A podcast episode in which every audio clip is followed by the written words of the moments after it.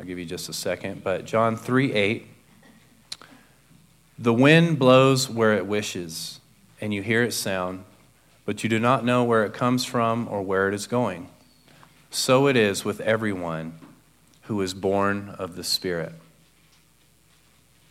One dark night, a, pic, a, a, night I picture in the new moon, one of these inky black nights, Nicodemus, a righteous man, a Jew, a Pharisee, came to Jesus to ask and to seek and to knock, saying, Rabbi, we know that you are a teacher come from God, for no one can do these signs that you do unless God is with him. And Jesus would reply, You must be born again. Essentially, he's saying, if you want your questions answered, if you want to know me, who sent me, and what I'm about, you must be born again. And Nicodemus doesn't get it. He's confused. But he continues to engage, trying to see with his physical eyes, trying to understand with his brain and not his spirit. But then Jesus lays it all out. Perhaps the most well-known Christian verse of all time, John 3:16. For God so loved the world that he gave his only son, that whoever believes in him should not perish, but have eternal life.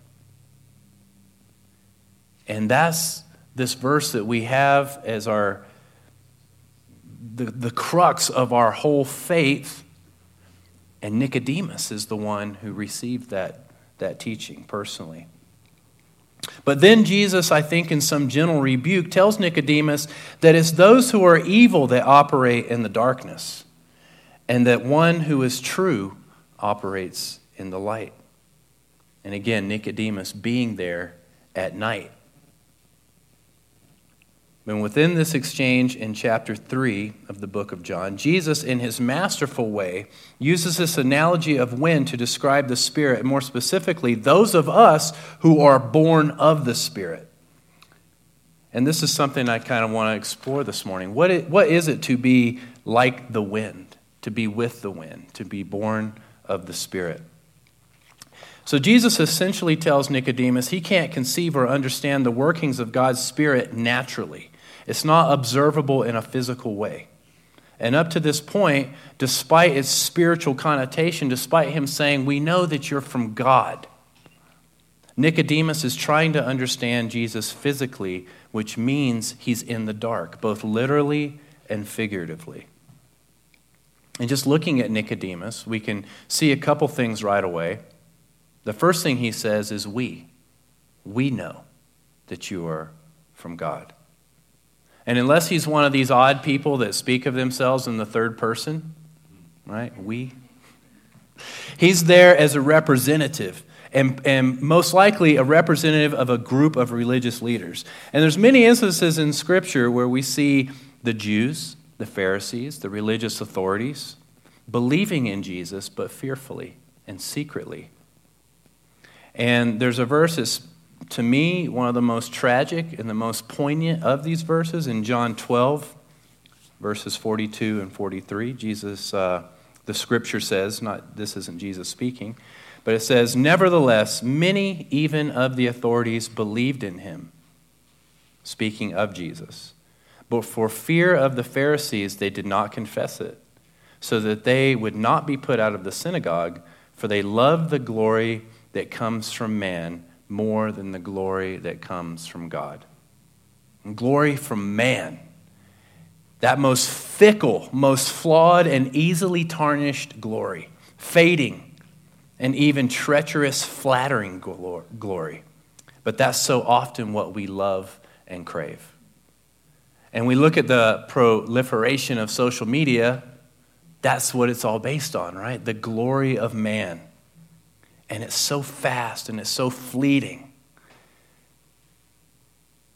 I just recently posted something on, on Instagram recently. It's pretty much the only platform that I use, and you know, it, it got a lot of attention. One of the most that I've ever had. And that went on for about two days. And now it's on to the next big thing, right? And now there's this pressure. What else can you do? What else can you? And we see people pushing, pushing the limits to where people are taking selfies and killing themselves, falling off of cliffs because they're looking for the glory of man. That's so, so, so tenuous of glories. And I think that's why Nicodemus, Nicodemus on this dark night, I picture him, his cloak wrapped tight, his hood around his face, coming to Jesus. Not his usual fine robes with the long tassels or the phylacteries that they wore as symbols of their authority, but hidden at night. But to Nicodemus's credit, he came. He came which must have taken incredible courage, even in this way, even at night, to risk it all, to put everything on the line. And I wonder, like we talked about, as we, if he is this representative that it seems to be, was there a drawing of straws? Did he just get the small, you know, the short straw? Was there a roll of the dice, the casting of the lot? Did the lot just fall to him? Did his other, you know, colleagues, did they vote him to take this role? Please go, you know, you go. And, or did he step boldly and say, I'll go. I'll go talk to Jesus. And like I said, that must have, even in this way at night and hidden and secret, to put everything on the line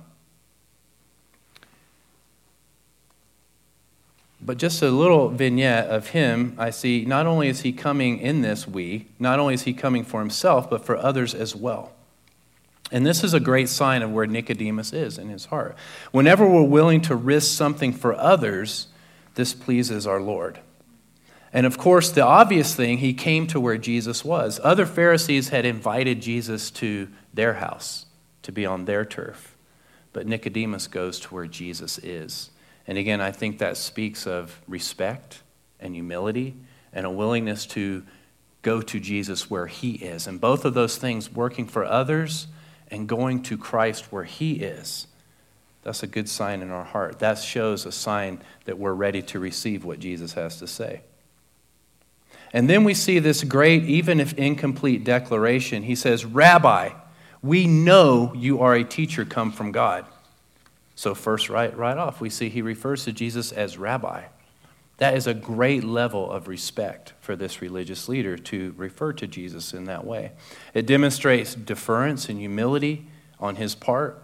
And again, that's always the sign of someone who is truly seeking. And he says, We know. I want to key in on that word a little bit more, just we know. And there's this idea in Scripture of knowing versus believing. The things Nicodemus knew had been observed. It was reasonable and logical to know that Jesus was different, that he was righteous and godly, and he was doing things that no one else could do, especially things the lauded religious leaders of this time could not do. It did not take faith to tell Jesus was remarkable. That was something that could be observed naturally.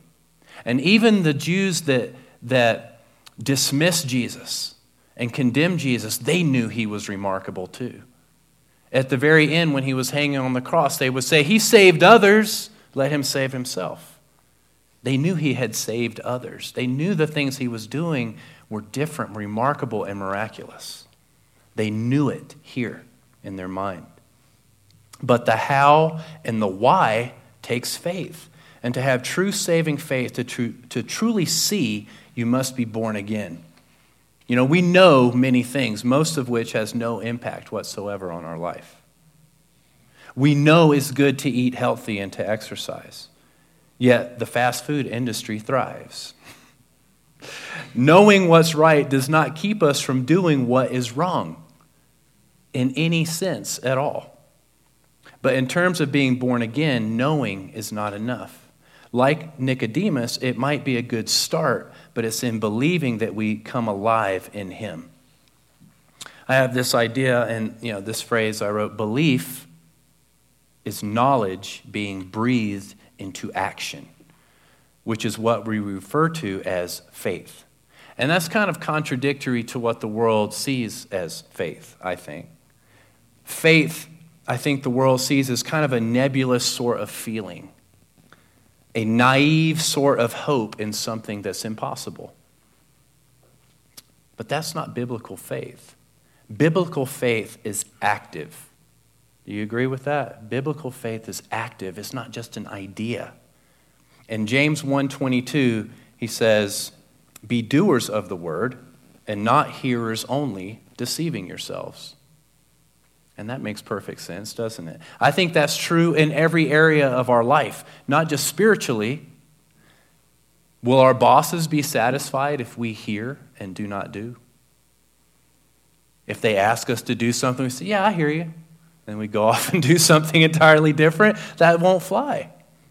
Will the police be satisfied if we hear and don't do? Will our teachers, will the IRS be satisfied if we hear and don't do? I don't think so. So, in every area of our life, we must do and not hear only. But when it comes to spiritual matters, we're often um, dis, kind of, there's kind of a disconnect. We seem to think that believing is enough, as if it were just an idea or a philosophy. And this is not just an idea, it is literally life or death. Knowing is not enough.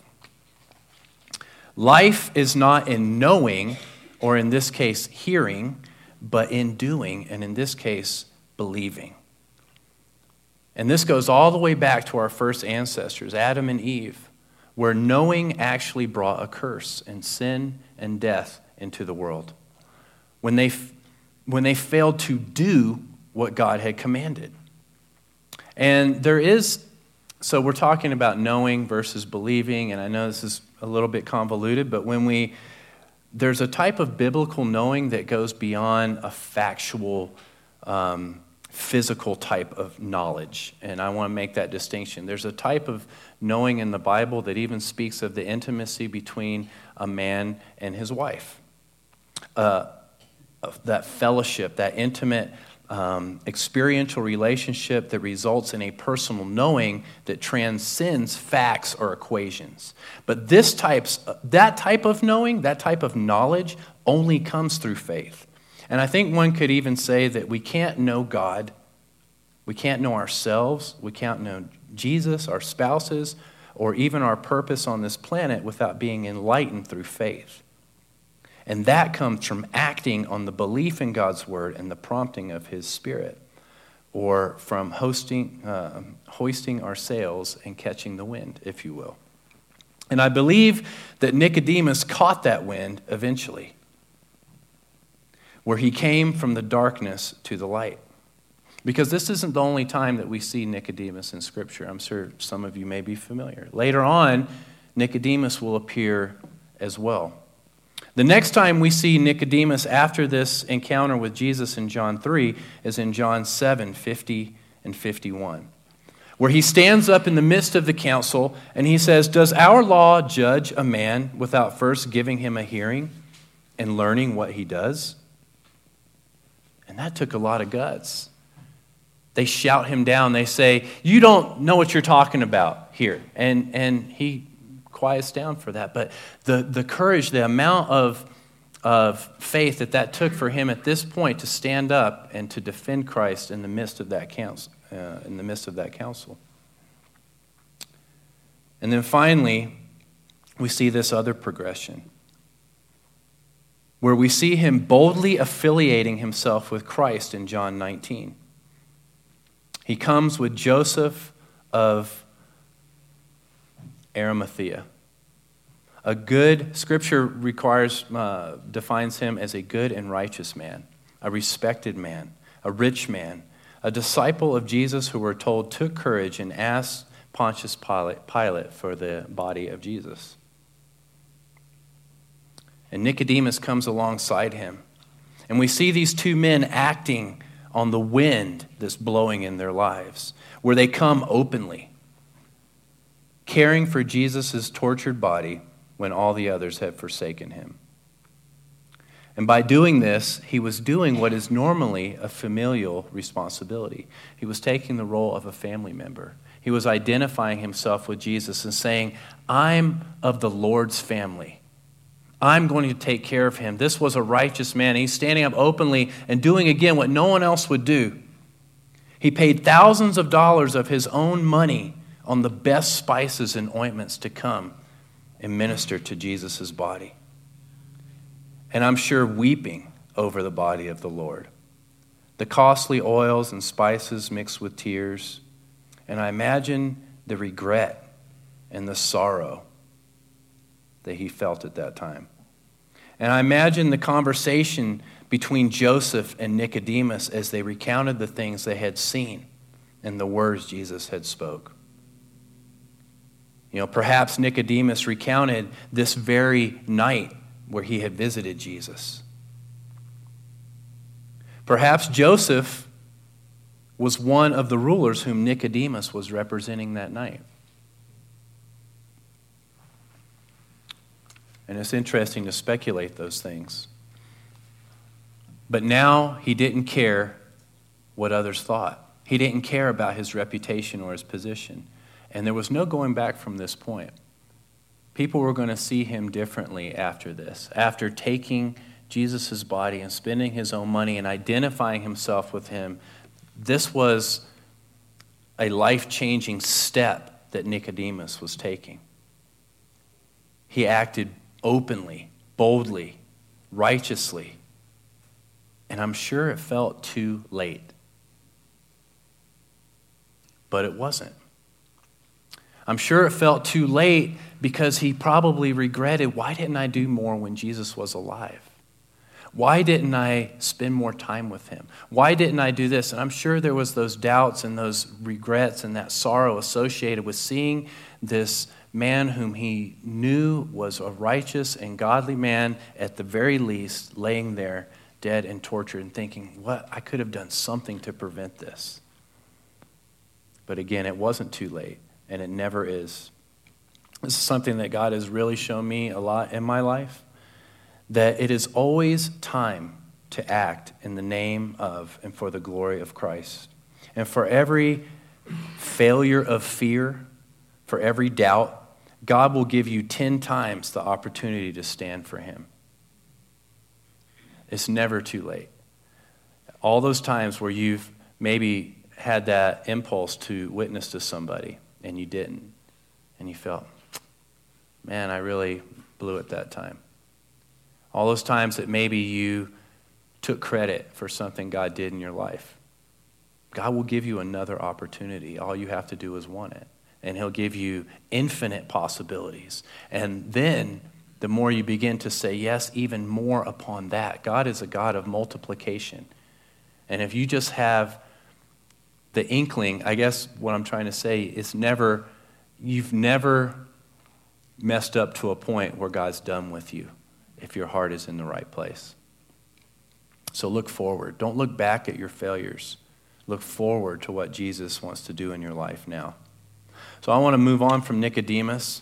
He is a great example. I hope that he is in heaven. We don't know for a fact if he was saved, but we do know that Joseph of Arimathea is defined in Scripture as a disciple of Christ, but not openly for fear of the Jews. But now he's open, and now Nicodemus is with him, affiliating himself with him. It's not a huge step to say that he is, and I hope he is, and I hope that God used him greatly in the early church. We just don't know. So, moving on from him, back to this passage, the word Jesus uses in this passage in John for wind and spirit are the same word in Greek. They can be used interchangeably.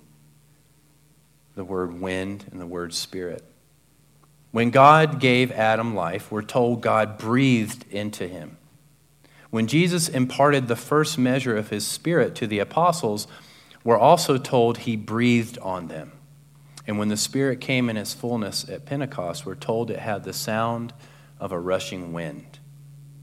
So, breath, air, wind, spirit, they all have this association together. And Jesus is using again this analogy to describe the actions, the people of God, those, those who are filled with His Spirit. And the first thing that came to my mind as I read that, there's no greater force in nature than the wind. Who in here lives in Penrose? Anybody from Penrose? Do you know about wind? Pueblo West, we know, know about wind out there. There's wind here too. But hurricanes, tornadoes, unfathomable devastation and destruction we see from these forces of nature. This incredible power. The wind can shape rock and change the face of the earth. It can turn a docile sea into waves as high as mountains. But wind, being essentially fast moving air, is invisible and mysterious. Wind is defined by unpredictability.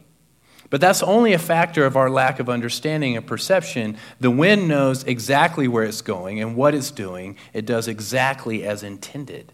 So if we think that it's unpredictable, it's because we just don't perceive what God is doing in that. And I think that's part of that characterization of God's Spirit in this teaching. Everything God does is in perfect order. If it doesn't seem that way, again, it is due to a flaw in our perception, not due to a flaw or some kind of randomness in God's plan. I love how Jesus says the wind blows where it wishes, not how we wish it or when we wish it how hard or how soft, or from what direction, from the north or from the west, but again, as it wishes, and we are utterly powerless against it. There's nothing worse than fighting the wind, nothing so demoralizing. Nothing that saps your energy or will like an unrelenting, biting wind that tears through your very bones. In search and rescue, we have this, uh, there's this term that talks about convective heat loss. And that's just a fancy way of saying the wind sucking the heat out of your body. And in certain situations, getting out of the wind can literally mean the difference between life and death, between surviving and being rescued or dying. The wind can be deadly. But on the other hand, there's nothing more refreshing on a hot, stifling day than a nice, cool breeze. You know, my wife and I have had the, the privilege of being able to go to some tropical locations. My sister just moved to Florida, and we were down there recently where it's unbearably hot. We went there in August. But if you're down by the beach, there's those nice, soft breezes, and it makes it wonderful. It's a great place to be. But if you go inland, where that breeze is not so prevalent, it's pretty miserable. so it can be this great, refreshing presence, too. But neither of these things do we have any control over. Only the choice, the, on, the only choice we can make is whether to go with the wind or against the wind. Are there any cyclists in the crowd? Any mountain bikers, road bikers? I'm a cyclist too. I like to mountain bike. But wind is one of the cyclists' most deadly enemies. I mean, I would rather climb mountains. I would rather descend the most treacherous, rock strewn downhill path than I would to ride against the wind for a prolonged amount of time. When I'm riding against the wind, I get really, you know, you try to get small and aerodynamic, and, and every pedal's kind of a struggle. You get tired, you get discouraged, tempted to quit. I feel incompetent or out of shape. 100 pounds heavier, weaker, and even older than I am? You're supposed to say, no, no. but when I'm riding with the wind, when you turn around and go with the wind, man, I'm fast. I'm up out of the saddle. I feel capable and skillful, effortless. I feel lighter and stronger and younger than I am. So, really, I think how we're choosing to live our lives can be defined by these two categories. Are we living against the wind, like Bob Seger? Come on. Or are we living with the wind? There's some young people in here like, who is that? Look it up. Are we living according to God's will or our own? Are we being directed where He wishes? Or are we pedaling like crazy, wearing ourselves out, trying to get somewhere else?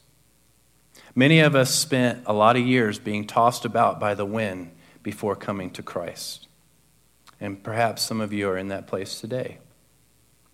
Now, let's clarify too riding with the wind does not mean there won't be trials or challenges or obstacles, or that your life will be without hardship. Jesus Christ taught us in this life you will have tribulation. You will have it. But take heart, I have overcome the world. And that's the wind at your back. That's the wind at your back, that overcoming that he promised. 2 Samuel 22, 29, and 31, David says, This is King David speaking. He says, For you are my lamp, O Lord, and my God lightens my darkness. For by you I can run against a troop, and by my God I can leap over a wall. And that's the wind at David's back, saying, You can get me through these really hard things. Running against a troop, he's talking about warfare and battle and these obstacles in his life of leaping over this wall. And in Isaiah 30 31, this is a great verse. I'm sure some of you know this one. They who wait for the Lord shall renew their strength. They shall mount up with wings like eagles. They shall run and not be weary. They shall walk and not faint. And what is more masterful at being one with the wind than an eagle? And God's created these incredible creatures to be able to utilize the wind and use the wind, wind that would blow us, you know, off the mountain. But this eagle can soar and use that wind and be a part of it in a way that it's designed to. And I think that's what God intends for us too. See, it's God's Spirit that will enliven us to empower us through the trials of life to the destination that He intends and that He wishes, which is always best. God's not directing you somewhere that's bad for you, and that's that fighting against the wind. And when we do that, it just wears us out and it discourages us, just like the bicycle example. But Jesus says in John 3, that we, those who are born of the Spirit, have this wind like quality. So let's just go uh, through a few things because you know I love that Jesus uses so much of, of his creation to demonstrate these spiritual truths. And I think we can really break these things down and and really get to the depth of what he means by that. And there's there's a lot of different things, but I you know I start out like we were talking about wind is powerful. But the greatest power one can exert is over yourself, over your emotions, your reactions to things, over your lusts and the temptations of the world. Godly self control and temperance should define a spirit filled believer. That is true power. And that gets the world's attention too. Power in God's eyes is not who has the most money or who has the coolest car or who has the most likes or who has the most whatever. Power is that thing of being able to persevere in a difficult circumstance and keep a smile on your face, uh, on your face and faith in your heart when everything seems to be going crazy. Wind is invisible. We should do things and serve God and others in a way that is as invisible to others as possible, that, but that brings full and obvious glory to God not to ourselves. When Jesus taught about prayer and fasting and giving, he taught to act and to do secretly so that God sees and rewards. Right? He says, These other people are doing these things to be seen. You do these things in secret, and your Father who sees in secret will reward you. Wind is loud we hear the effects of it. Oftentimes in our own church, if the wind's blowing really heavily, we'll hear the leaves and the twigs blowing across the roof, right? We can hear the sound of it. It makes sound. Even a slight breeze you can hear in the trees. They're not silent. Wind is not silent. And we should be those who speak of God, who sing to God, who witness about and praise God to others. And just as God directs and adjusts the wind to the proper season and circumstance, so should we be directed. You be really, really loud with this person over here, and maybe you're more of a gentle breeze with this person over here. And God's Spirit will give you that kind of discretion. There's some Christians that are very, very loud all the time. and that, you know, I don't, I don't judge any of that, but I'm just saying we should be speaking and witnessing and using the breath that God's given us for His glory. And it often takes love and patience and His leading to do this right, especially in our combative culture. Wind is unpredictable. Sometimes the Christian life seems nonsensical, inexplicable, illogical, or even foolish. And Jesus' life on earth often had this character. It seems he was always kind of keeping the apostles guessing. He would go to different cities and travel here and go here, and he would act and react totally contrary to their expectations. Healing in a variety of often bizarre and random ways. But it all had its perfect timing and a definite plan. Nothing Jesus did was random or foolish. It just seemed that way from the outside looking in, but God had his perfect plan working. As God directs us in a supernatural way, it may not make sense to your extended family, your coworkers, your friends, or even your fellow believers. And I just I read this article this morning. It was really interesting that said that those who attend church have all these health benefits. They live longer, and there was all this stuff. And the, this researcher, the scientist, made the statement that attending church regularly is more effective than Lipitor. Does anybody here take Lipitor? Like literally, it actually has a better impact on your blood pressure, on your overall health. You have a longer life. But the world would say, What are you wasting your time at church on Sunday mornings? You could be out doing something cool. You know, you could be doing something fun. Why are you spending all this time in church? It looks foolish, but it has its fruition in something good. Luke 7:35 a really cool little almost enigmatic verse that Jesus says he says wisdom is justified by all her children. Jesus is saying that the fruit or the children of being led and directed by God and not trying to fit Jesus into your thing will justify the trust you've placed in him and in letting him direct you. You know, speaking of these kind of things that they have their fruition later, I mean, I even heard of somebody that God called to donate their liver to a distant relative. Has anybody heard of anybody like that? And you think, what in the world? What is that? But God's doing a work. And we'll see the work when we look back. And so many of us have those instances in our life where God is doing something and it seems confusing or odd to somebody else or even to yourself, but you're obedient and you do it and you go along, you let that wind blow in a certain direction, and then you look back and you say, Thank you, Lord. Thank you now for the children, for the fruit of that decision that you gave me faith to accept. In John 13, 7, he says, again, Jesus speaking, What I am doing, you do not understand now, but afterward you will understand. And I think that's a big part of the Christian life also. Isaiah, this is, I think it's in 25, but it says, On that day, we'll basically say, This this is God. We have waited for him that he might save us. This is the Lord. We have waited for him. Let us be glad and rejoice in his salvation. And it's this idea of like, that's the fruition of all of our life now.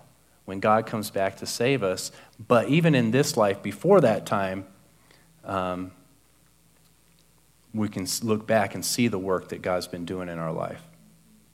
Now, uh, in, uh, on that line of that unpredictability, that's not to say that we should be flaky or use some flimsy, trumped up excuse to break our word, but simply that the, but like the wind, some things God may ask us to do will not make sense at the time, but they will have their fruition. Wind is destructive. We talked about that too. Things in our life that get in the way of our walk with Him need to be destroyed with extreme prejudice. Like a tornado, we should allow God's Spirit to tear through our hearts and blow out anything that is restricting his flow. There's a time when that wind should be destructive in our life, not in others' lives. There's times when God may have you speak to somebody else or to counsel someone else, but this is for us to allow God's wind to clean us out in that destructive kind of way so that new growth can occur. And finally, wind is refreshing. We, as spirit filled believers, should be a refreshing breeze to those in this world laboring under the withering heat of this life. Through encouragement, through serving and helping, maybe through just listening, but in whatever way, to be willing to sacrifice of ourselves to let God blow through us for the benefit of others. I think we could all agree with that. That's all the kind that that's the kind of people that we want around us, those refreshing people. Now, one person's refreshing breeze may feel like a tornado. They may be very sensitive to that kind of thing, and I, and I can understand that. You know, the Apostle Paul would say at one point, to one, we are the aroma of life, and to, uh, to the other, we're the aroma of death. And it's the same aroma, but to one person, it smells horrible, and to the other person, it smells like life. And I, I have to do this again. I didn't mean to do this the first service, but my wife recently cooked some liver in our house. And I have some extremely bad childhood memories associated with liver and that smell. And she's over there like, oh, this is so healthy and it's this thing. And I, I about lost it. That was the worst I mean, I hadn't smelled that in years, and I told her I can't ever smell that again. I can't ever smell that in this house or anywhere else ever again. But she loved it, you know, and, and, and so all I'm saying by that is, you know, God will give us discretion. God will give us those opportunities to be that refreshment to others and let God lead us in that. But that should be our goal, really, right? For even, even in things where you have to say to someone that are difficult, those are things that eventually will bring refreshment to their life. So, if the worship team would like to come up, we can uh, finish out with that, and I'll and I'll pray. And um, you know, we've talked a lot this morning about God's Spirit and about how God gave His only Son that we would have eternal life. And I said, I know most of you in here. I don't know everybody, but um, I'm going to give you a chance, if you don't know him, to come to him this morning um, and become part of his family. So, Lord, we thank you for this morning.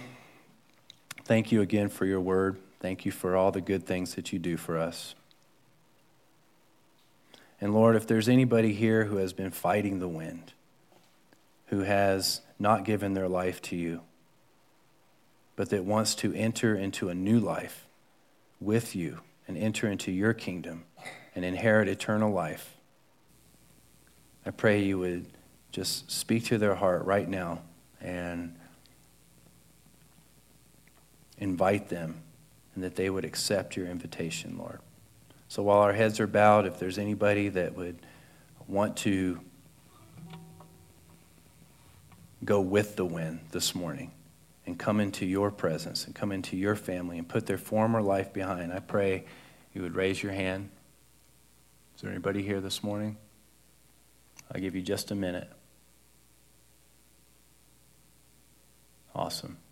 Well, there's going to be some people up here to pray with you. Come up here after the service. And uh, Lord, we just thank you for your grace. We thank you for your forgiveness. We thank you that you had the courage and the love to lay down your life for our sake.